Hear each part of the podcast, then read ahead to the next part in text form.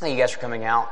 And um, thank you, everybody, so much for your attention throughout this series and the conversations and, and all that that's been happening. It's just been so encouraging to me. And I hope my, our only goal in this was that this would be useful um, to start conversations and, and, and, for you guys to start thinking through these issues together. Um, before I get into what I want to talk about tonight, I want one qualification.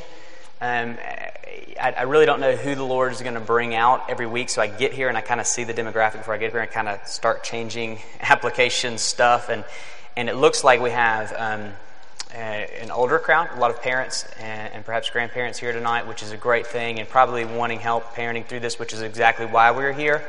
Um, the one qualification I would give is that I am not going to take time in this to explain to you, um, like, what is Facebook and what is Twitter and stuff like that. And if you are expecting for me to make that clear to you, you're going to leave unsatisfied. I'm sorry. Um, I, I, will, if you'd like to, afterwards, you can come up and talk to me and say, Can you just tell me what they're doing? I don't get it. I can do that, but I just, I, I got too much to say about the implications of it and, and how to parent through it that, that, I don't want to take time to explain it. So if there's a lot of confusion there and you would like clarity, I can help you with that, just not here. Okay. Um, we, have, we have spent these weeks together with a serious evaluation of our now technological society, um, specifically the influence of the internet in our lives. Um, the, the two issues, the two main issues that we've addressed thus far are the influence of the internet on our sexuality, um, looking at internet pornography, things like that, and the inter- influence of the internet on our learning. Um, which was two weeks ago, which is when everybody's houses were flooded. So we didn't have many people here. So if you want to go back and listen to it, you can go back and listen to it on the internet, like John said. Um, tonight we come to what surprisingly may be the most dangerous consequence of our time. And as I've gotten into this study, I'm really starting to think that and believe that. As we see a culture um, playing around their days and counterfeit online community, we are witnessing before our eyes the death of relationships and of community. And this is an exceedingly costly death. Um, before we get to the consequences, let me, let me briefly set the scene. This, this may be obvious to some of you who are in this world, but some who are ignorant of the relational climate of our culture. Um, let me kind of explain where we are as a society. Um, technology affords us wonderful advances relationally. So, um, things that were impossible throughout all of history now are just assumed realities, instantly speaking to other people on, on the other side of the globe, um, quickly, easily communicating through an efficient way, through texting, stuff like that, sharing photos and videos and moments from our lives through our cell phones. Um, the internet advances like video conferencing and social networking sites like Facebook and MySpace and Twitter, um, online chat forums where you go into a room, so to speak, and communicate, um, uniting around things like favorite sports teams and TV shows and hobbies, even religion. You can, um, you, you can relate to a total stranger as they let them, let them into, let you into their lives through this phenomenon of blogging where you just kind of share parts of your life for everybody to see and to know.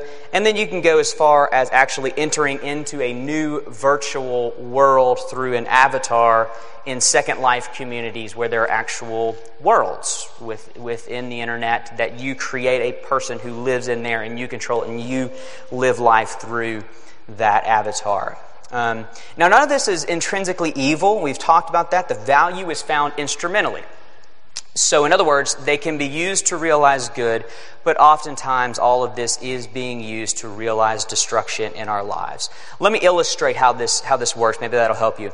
Um, Abby's parents live in Texas. A lot of you know that. Um, now, before technological advances, a distance like that um, would severely limit their involvement in our son, their grandson's life. Specifically, what we have done to overcome that is, is use Skype, which a lot of you are familiar with, which is this video conferencing thing on the internet that you can use. Um, so the wonderful advances now let them be a consistent part of his life. So since he was born, we would on a fairly consistent basis call them on, on their computer, on our computer, and, and there's Gigi. That's what he calls his grandmother, Gigi, um, talking to Hope on the computer screen. He can see her, she can see him, and so it is almost like Gigi is there in the room hanging out with her grandson. That's wonderful, and a lot of you guys probably use things like that. Amazing opportunity now available to us.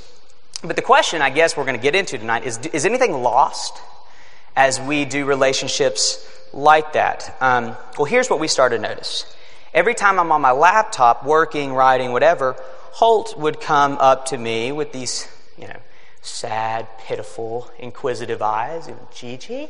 Gigi? So, no, Holt, Gigi's not here. Daddy's working, you know. Couple times I'd pass by my study and he's in there at my desk, opening the laptop, looking at this blank screen, just sadly saying, Gigi, Gigi. And Abby and I started realizing our son thinks his grandmother lives in a MacBook. That's really messed up. And there's consequences. You, you, we do these things and we utilize these things, and that's great, but we don't ever think, well, what's being lost? What, what are we hurting here? So I think you see the dilemma we now face. As our society continues to make use of technology when it comes to relationships, the benefits are obvious. We all see those, we all use those, but what is being lost? What are the consequences to a culture and specifically um, to our youth um, practicing relationships and community almost exclusively through the medium of technology? There are a lot of consequences more than I could say tonight. But for the sake of our time, I've reduced my observations down to five consequences that I want to, that I want to talk about, and, and I'll, I'll go through them. I'll, I'll, list them, and then we'll, we'll get into each of them. Um, here, here's what I'm seeing: relationships now are effortless, limitless, narcissistic, voyeuristic, and therefore non-existent. I'll say it again. They are effortless, limitless, narcissistic, voyeuristic, and therefore non-existent. All right. Let's go through each of those. Um, relationships are now effortless. Here, here's what has happened. Humans will always have, you know this, humans will always long for relationships. It's just who we are. It's just what we do. We are created, you know, in the image of God. God is a relational being, and since He is a relational being, we, we have that same design. So we long for relationships and we desperately, desperately need them. But because of the fall that has affected us all, we are so selfish and what that means is we don't want to do the, the hard things, the difficult efforts that are required for relationships. And that's been our dilemma. We long for relationships, but we don't want to do all the stuff that it requires. Well, technology, specifically the internet, has solved our dilemma. Through, the med- through this medium, we can, we can now get our relationship fix without the built in demands of relationships. Let me, let, me, let me get more practical. Um, relationships used to be uncomfortable, didn't they? Do you remember that? Um, when you were growing up, what option did you have but to endure the awkwardness and the shyness and the insecurities and the intimidation and all of those things that we all had to endure in order to learn how to relate to others and how to have friends? You used to have to get over yourself. You had to get over yourself in order to have relationships.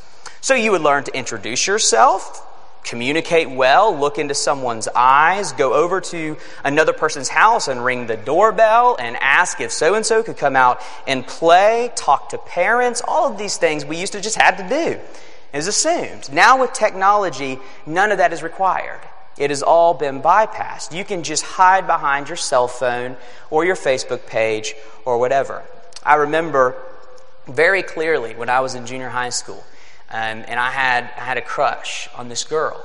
And back then, if I wanted any type of communication with this girl, there really was one option. I had to call her house, which was terrifying for a junior high boy. So I have vivid memories. This is before caller ID and all that stuff. Y'all remember this. I have vivid memories of sitting there with the telephone and, and dialing this girl's number and hearing her ring and hanging up. You know, and then dialing the number and hearing her hang up. And then I dial the number and let somebody answer and then I hang up. And I just, this torturous, like, oh my gosh, junior high boy, awkward, all that stuff, wanting to talk to this girl. And finally getting over myself and, you know, the process. Hello, hello, Mr. So and so. Um, I'd like to talk to your daughter or whatever. And who's this?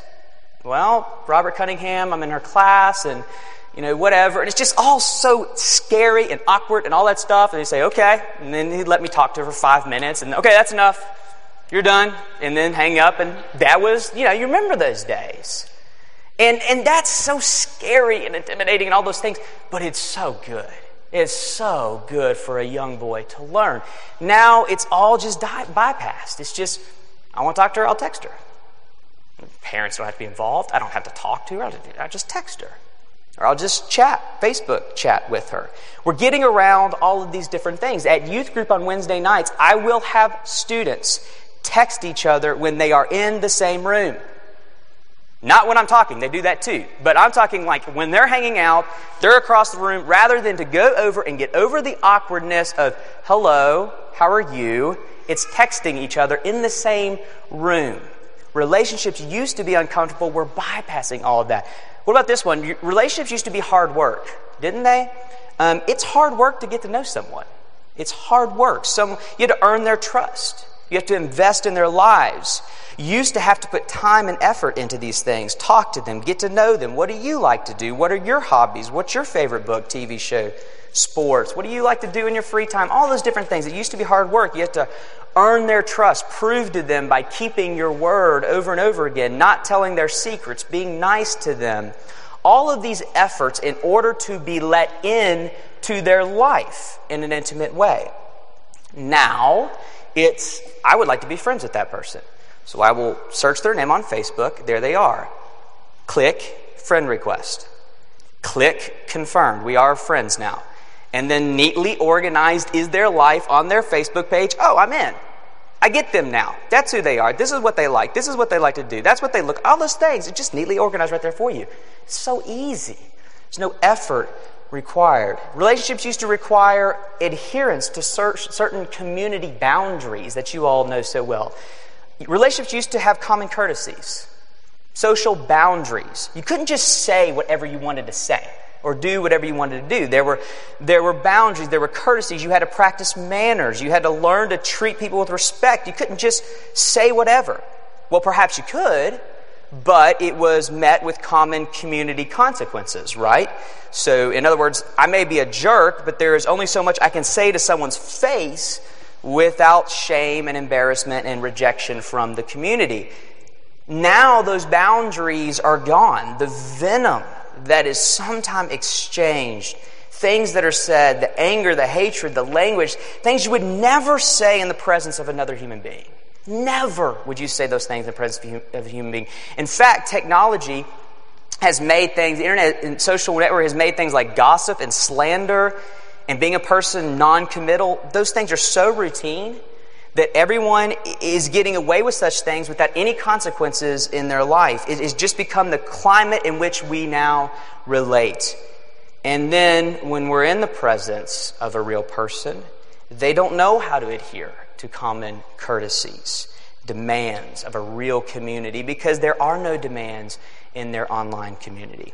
I could go on and on with examples, but I think, I think you see my point. What I'm trying to say here is the first consequence we see is that the natural demands of relationships and community have been taken away, and, and relationships now are effortless.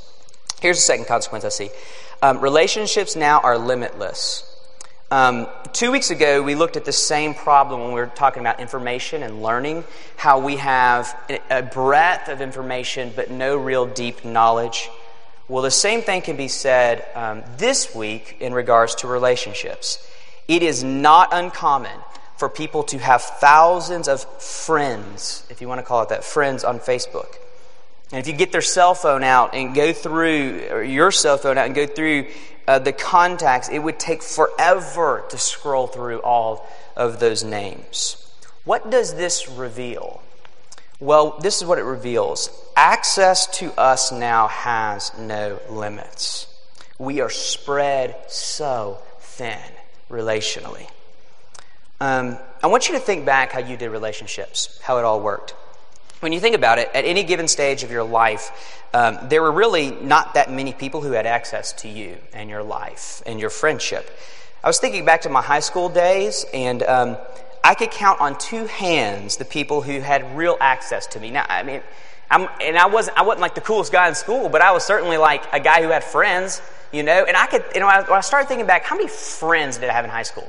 I can count them on two hands. Now, I had a lot of acquaintances, a lot of people I knew. I knew a lot of people's names in school, but only a handful of people had access into my life. I would hang out with, I would call on the phone, I would have over, I would go over to their house.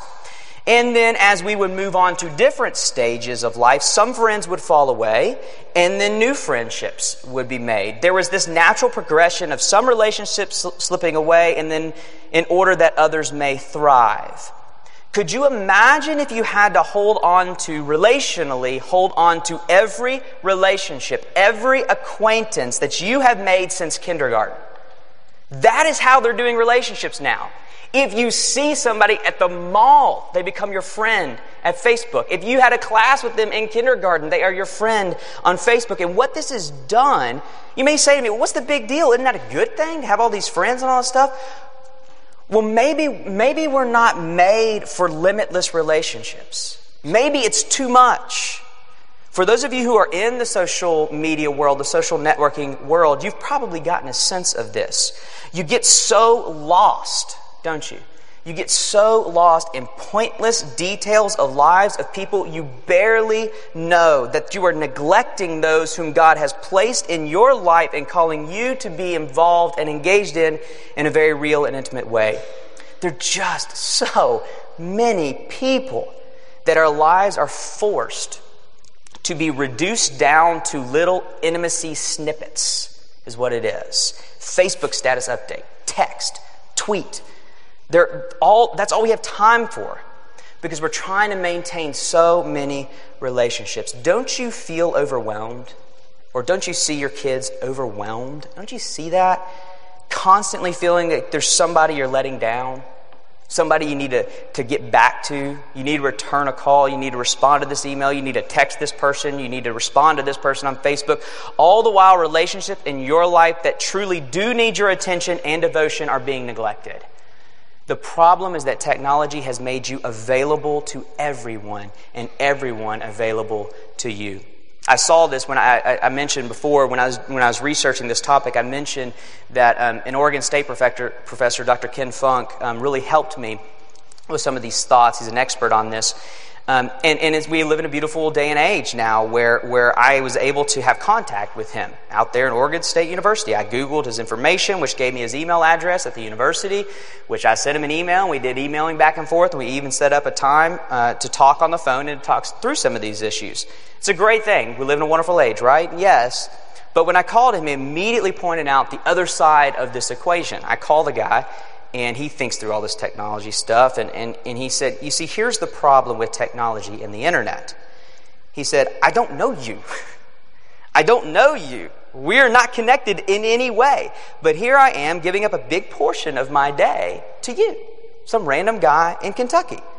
Now, he was kidding, but he was also being serious. 50 years ago, even 20 years ago, Dr. Funk would never have had to worry about me dreamed about me stepping into his life, some random guy in Kentucky requiring his time and energy and help. He would just go to work, undistracted work, spend his days investing in the lives of his family and his friends and his neighbors and so forth. But we live in a day where a guy from Kentucky has the ability to step into his life and require all of these things from him, which previously those things were devoted to his calling and his family and his friends. Robin Dunbar, professor of anthropology at Oxford, um, has studied this phenomenon, and she has just said it flat out physically. She said, Our brains cannot handle these, this amount of relationships. We just can't handle it.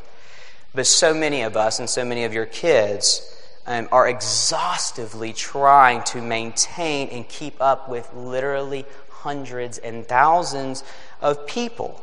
And all the while, they know nobody well. That's the tragedy of all this. As they're spread out everywhere, they don't know anybody well. The latest statistics of this rising generation are saying on average, they would say, on average, they would say, I have two friends. Two friends that I feel like I can confide in. But a staggering 25%, one in every four teenagers, would say, I have no friends at all. How is that possible? You don't have any friends. You have a hundred friends on Facebook. How is this possible? Well, it's possible because Facebook and texting and tweeting are not friendship. They are fake. So we're killing ourselves trying to maintain all of these relationships and have no time or ability for real intimacy and deep community. And I don't even have time to go into the effects of the family and of the home here. You can imagine what this is doing to our families we were out at dinner a while back, and I saw a girl on her PlayStation, and a boy texting, and a father on his Blackberry, and a lonely mom looking at them with a how did we become this family look on her face. So, second consequence I'm putting forward is that relationships are not only effortless, they're limitless. Um, he, here's my third um, relationships are becoming increasingly narcissistic. Um, now, we have always been self obsessed. We have always been self obsessed. Since the fall of man, this has been our biggest fundamental flaw. Um, we naturally have little concern for others or for God. We are concerned about ourselves. That's what we do as humans. We want the glory, we want our needs met. We are inclined to think that the world, naturally, the world revolves around me.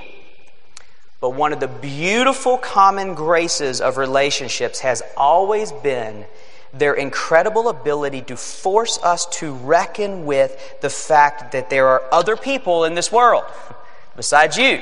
That's what relationships do. There are real people with real needs, and through interacting with a diversity of individuals, we come to the sobering, yes, sobering, yet incredibly freeing realization that indeed it is not all about me. Well, now our online lives, instead of that built in added common grace to wean us off of ourselves, our online lives reinforce the lie that it is indeed all about me. How so? Well, at this exact point in my preparation for this lecture, at this point, got done writing that sentence, and I get a message from, from somebody saying, Hey, you've got to check this out with a link to, to this deal. The link was to a YouTube video of a 13 year old boy singing Lady Gaga's song. Some of you don't know who Lady Gaga is, and you will just be fine remaining in your ignorance. Um, so this kid, so this kid posted this YouTube video of himself singing this song at a middle school talent show. Now, I'll admit the kid had skills, but here, here's what's amazing. He posted the video two weeks ago. Two weeks ago. In that span of time, it had been viewed 8,615,000 times. Now, think about the implications of that for a 13 year old boy. Being viewed 8.6 million times. It used to be at a middle school performance, if you, hit a home run, you get a good applause, a high five from the friend, maybe a hug from the cute girl, who knows, but that's about the extent of it. Now you do it and you are an instant celebrity. 8.6 million people watching you and your life.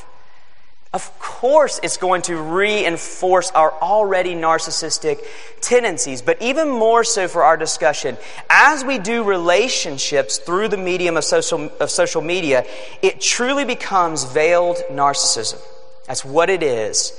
In other words, we have invented a way to manipulate relationships into a means to self serve our self obsession.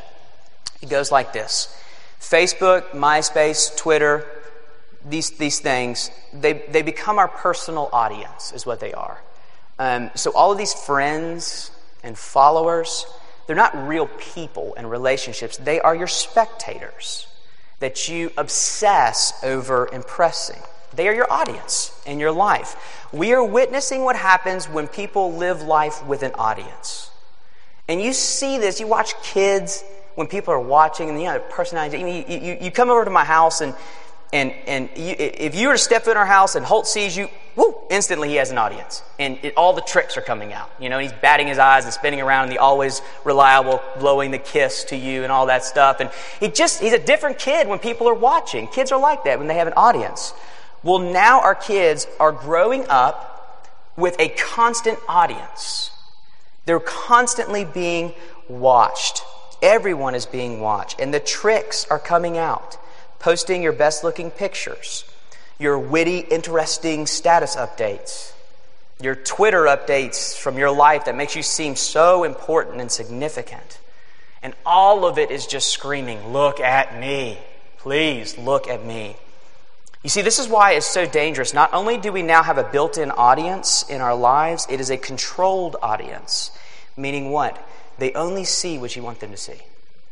Your kids and, on, on, on, on the Facebook thing, they're only letting people see what they want them to see. Here's how it works your profile becomes your image. You put your best picture up.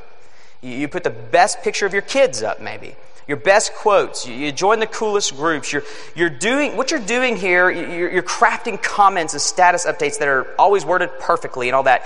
You're crafting an image that you want people to think of you. You want people to believe that is who you are, but that's not you. It's not you. It's who you want you to be. That's not really you. There are never bad hair days on Facebook. There are never awkward moments. You never get you never get caught doing something stupid. Nobody ever sees the messiness of your life. You're just so smart. You're so funny. You're so good looking. Your family and your life are in perfect order. You're just so perfect. Broken humanity has always had this proclivity towards wearing masks and hiding, and social media has become our greatest hiding place. And then, of course, this leads into the obsession over whether anybody is, in fact, impressed by what they see. Obsession. I do mean obsession.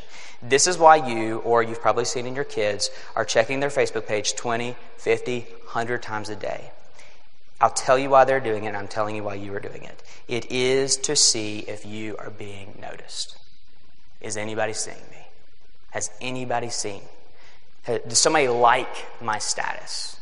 Has somebody commented on my photo? Does somebody want to be my friend? Does somebody want to chat? And so we increasingly relate through this medium of the internet. Our only category of relationships and community has us at the center and us alone.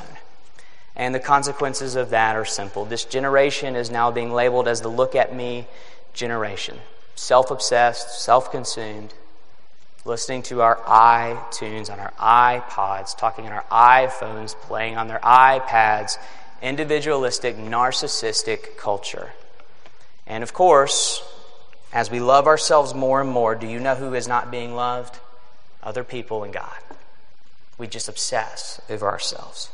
Okay, so we have relationships that are easy, unlimited, narcissistic, and then voyeuristic. Um, online communities are an interesting thing because they are narcissistic, but at the same time, they're incredibly obsessed over other people. So you're, in one way, self obsessed, and in the other way, other obsessed, but not in a good way.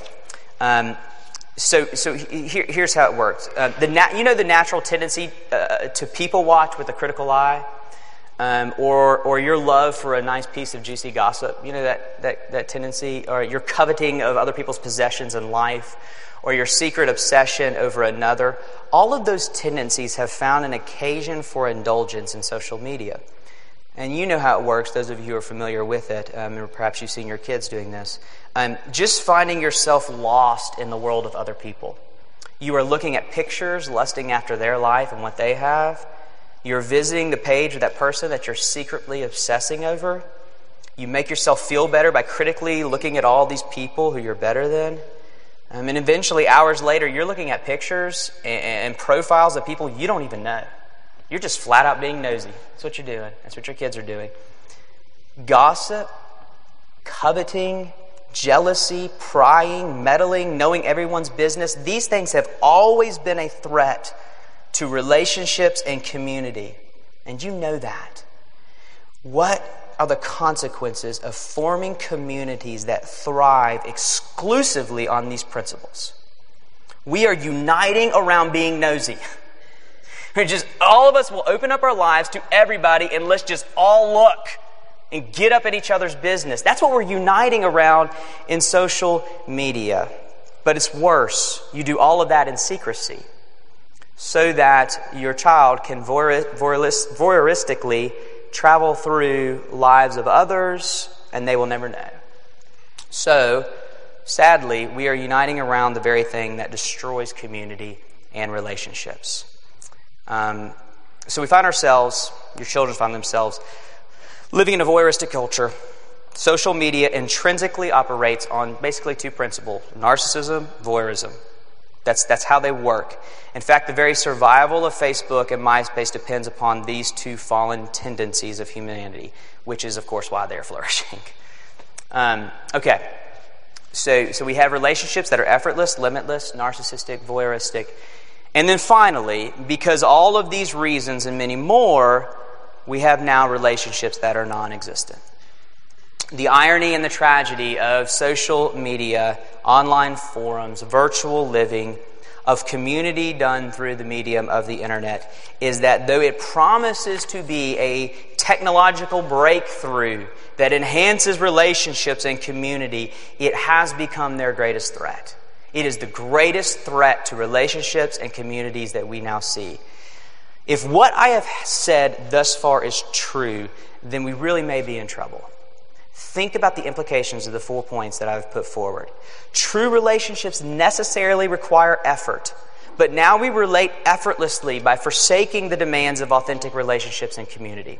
True relationships necessarily require a focused attention and intimacy into limited lives, but now we are spread so thin by limitless friendships as everyone has access to us and, and we know everyone, but we don't truly know anyone.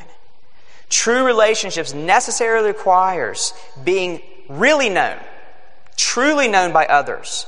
Yet, despite our narcissistic self obsession, that way we relate, nobody truly knows you. They just know your image.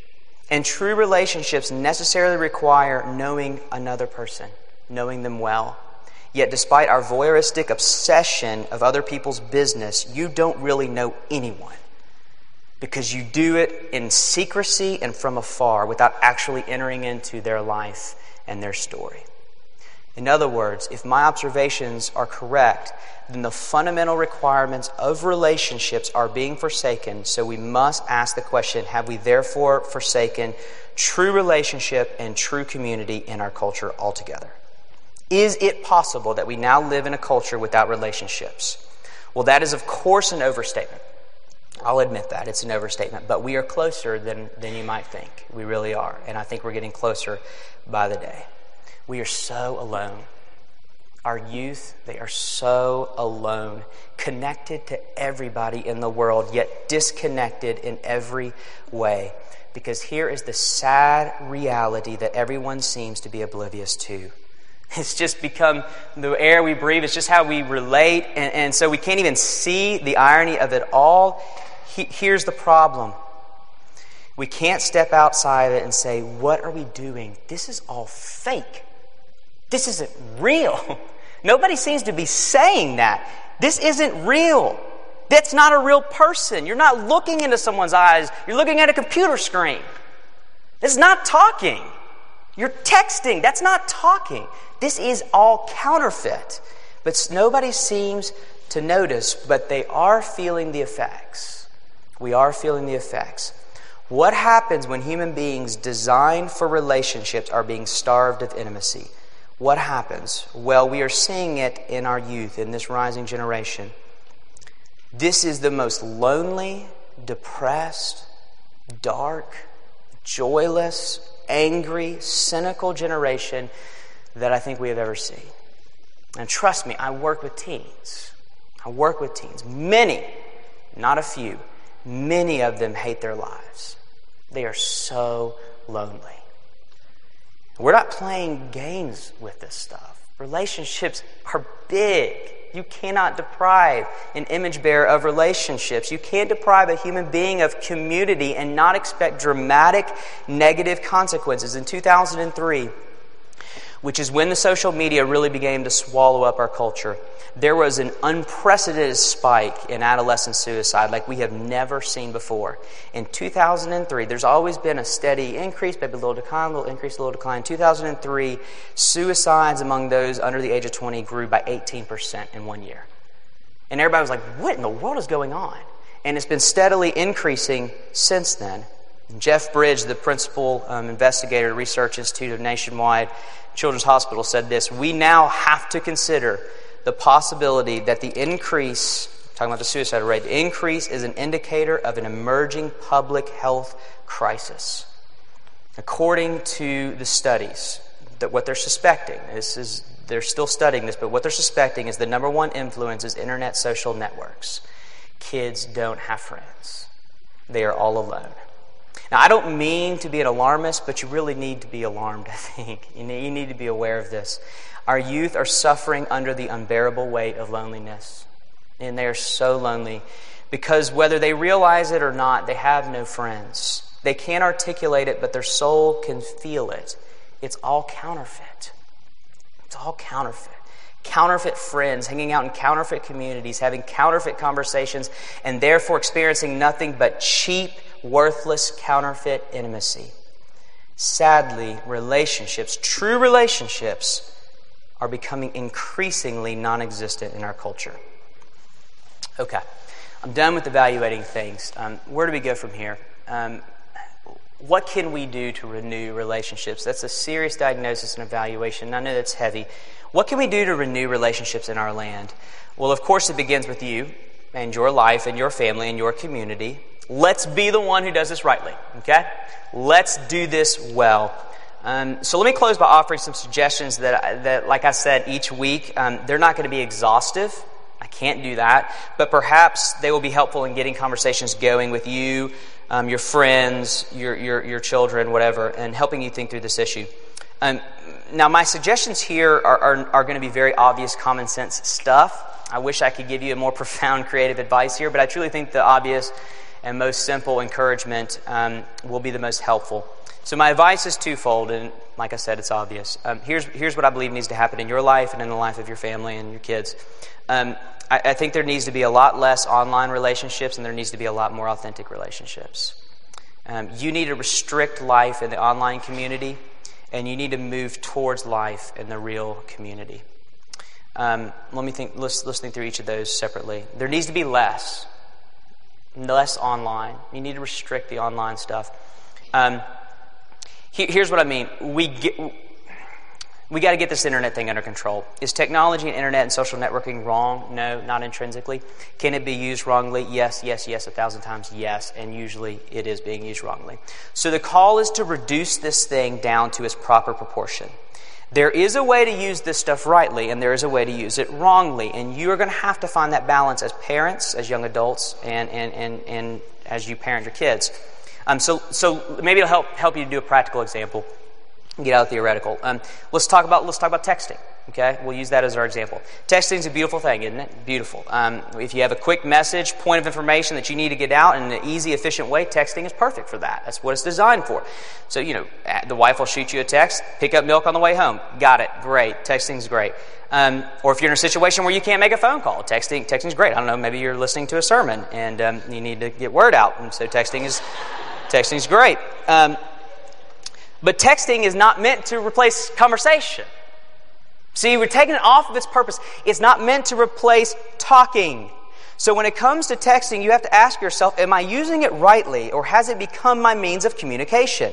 Am I having conversations via text messaging? This is how teens do it now. They try to talk to me through text. They try to talk through text. Now, when I first started doing youth ministry, I fell for it. They would text me, What's up? Nothing much. Cool. Did you need something? No, I just want to talk. Okay. And we talk. And I thought I was being like this cool, hip youth pastor conversing like this with them.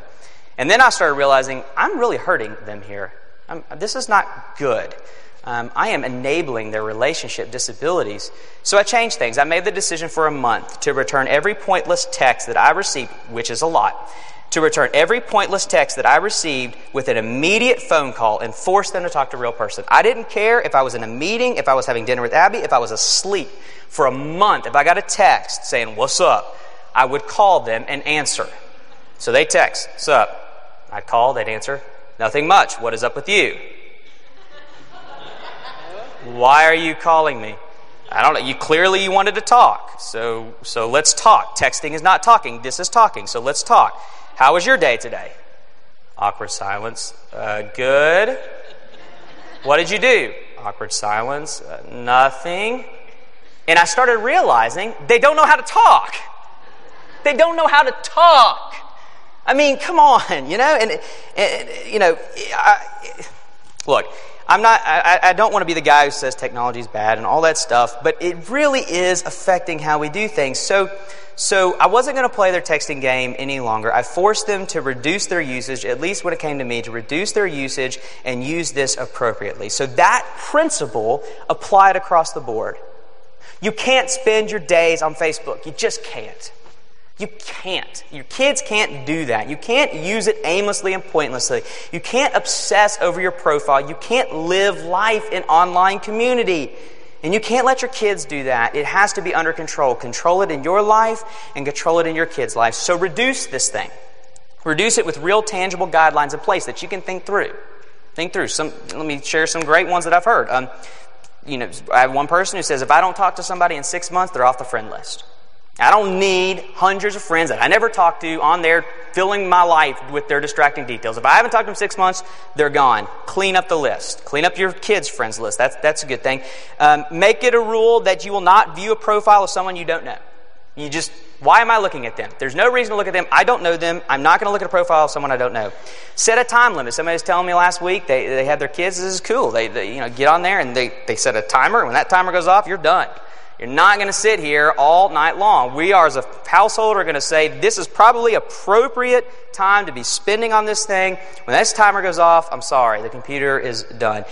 You, you, you think through things like this. As a family, as parents, make a commitment that you're just not going to have conversations through email and chat and texting. If you need to talk to somebody, you're going to call them, whatever. You guys think through that. Or maybe God is calling you to quit. That, that is a real possibility. You're addicted. You don't know how to relate to the real world. Your kids don't know how to relate to the real world. You're spending your days, your kids are spending their days in counterfeit community. You are allowed to stop. You're allowed to do that.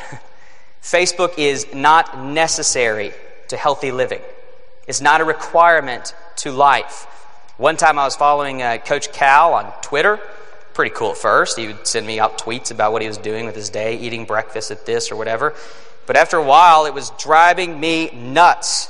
It didn't help that half of his tweets are cheesy motivational blurbs that sound like fortune cookies. But it, it just got it just got so obnoxious, so distracting, and I was just I, I was like, I got too much going on in my life to be worrying about what you're doing, Coach Cal. You just win games and our relationship will be fine. so I quit. I just, why am I doing this? This is stupid. I don't care what's going on in your life. John Calipari. So I quit. You can do that. Now, again, I say this every week. I, am not here to give you a formula. I want to begin conversations. You and your family need to have this discussion. Get this under control in your life. You can't just let this run wild and control you or your kids relationally. Okay? So have those conversations. The First advice is less online community. The second one and more important one is, is intentionally pursue more real life relationships and community. This is so significant. This is so important. Yes, we need to reduce. Yes, we need to think through those things, but technology is the way of the future you know, at the end of the day, your kids are just going to have to be a part of this world, okay? And so this is something that you can't avoid. This is where we're going as a society. And to, to live in this world, you're going to have to make use of this stuff. So there's only so much you can reduce, especially looking towards the future. Okay, really easy way to combat that. Let's, let's do relationships. Let's do relationships. Let's do community. And, and this start, you know, you can't assume community anymore. You have to create it. Um, there, there was a time, there was a time when I guess you could assume that. Real, authentic life on life, dealing with people, community. But now you have to make that happen. Gone are the days when, when you as parents could just assume that your kids would naturally grow up learning to relate within community. Gone are the days when your kids would go out and play in the neighborhood all day and then they come back for dinner at dusk. Even at school, gone are the days when you could assume that they're in community at school. A lot of them are just enduring until they can get home and get back on their computer in their counterfeit communities. It's just a different time. So you've got to create this. This begins, of course, at home. Slow down at home. Slow down and engage. Conversations around the dinner table, games and entertainment together, real thought provoking questions and answers. It begins with how you lead your home. And don't tell me they don't want it. That's a lie. They want it. I did this series with our teens, and I'm telling you, I've never seen so much fruit from, from any of the series that I've done with our youth. Kids coming home and demanding that parents have family dinner nights. Kids coming home and, and, and saying, Dad, turning off the computer, I want to challenge you to this board game. Kids coming home and saying, Mom, I would like to start doing coffee before school. Kids coming home and writing letters. You know, pen, paper, stamp, writing letters to real people, to loved ones, to friends. They want this. They don't like their lonely online lives. They want a home. They long for a home of engagement and intimacy. So it begins at the home, and then I'm going to encourage you to spread that out. So it starts here at home, fostering a home like that, and then and then and then we spread it out to friendships. Get creative in fostering real friendships. They need your help. They need your help because, like I said, they're pretty ignorant here. They need your help in friendship, planning events, bringing them to things like our youth group, or, or, you becoming the home where kids hang out. And if they have too many activities and you feel like there's just no ability for them to even cultivate real friendship, consider cutting back. That's a whole other issue in and of itself. I could do a whole series on that. But a lot of kids these days don't have time to hang out and play. Their entire life is scheduled. They wake up, they go to bed, and they have activities non-stop. They can't play. And so, of course, they have to turn to the efficient and fast technology for their intimacy fix. Slow them down. Slow them down. Don't take friendships for granted. You have to lead them, you have to train them, you have to make them, help them maintain friends. Meet, make, and maintain friends. Okay, then it expands even further. So, so starts at home, then, then help them with their friendships. And you, young adults, cultivate friendships, all that. And then we're going to expand this out.